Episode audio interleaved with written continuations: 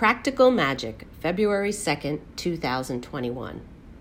In recent months, I have been studying the cycles of the moon and experimenting with organizing my life's goals and tasks around her varying phases. I set my intentions during the new moon, work towards their realization as she grows larger, release my efforts to the universe when she is at her fullest, and regroup and heal as she shrinks in size. So far, I have found the approach to be a beautiful combination of practical and magical, which is exactly what I'm after. This month's full moon occurred last week, and through my studies, I was instructed to focus on forgiveness and letting go of all that was no longer working in my life.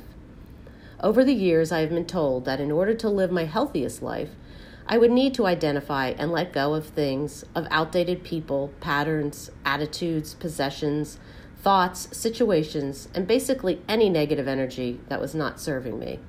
I also knew that forgiving was a key to healing and that sometimes I needed to forgive myself. I accepted these truths, but never quite knew how to carry them out. Easier said than done, I thought.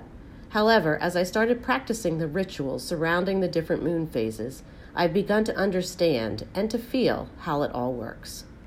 First of all, anything we spend time and attention on will grow. The very fact that we are committing energy to clarifying and manifesting our desires will result in more successes. Second, when we contemplate and write out our intentions, goals, which we do at the new moon, we gain clarity and give our thoughts power. Our ideas turn into words, which turn into actions, which eventually lead to the desired result. Envisioning and feeling the outcome magnifies the energy and makes the realization that much more likely. And when we add a ritual, like burning the paper holding the words, we create a stronger intention and a grounding in our commitment to carry it out. As we move from the new moon to the full moon during the waxing stage, we determine action steps and consciously move towards our goals. The simple act of pushing forward, of making adjustments and going at it again, will inevitably bring us closer to our desired path.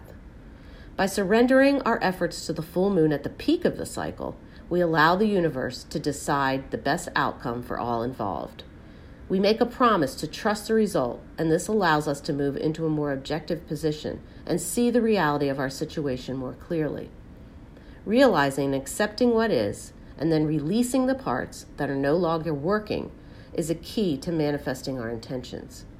It allows us to empty our psyche and energy field of feelings, perceptions, habits, people, and situations that are not moving us towards our goal. In turn, we are offered new space to fill with positive energies that will propel us forward.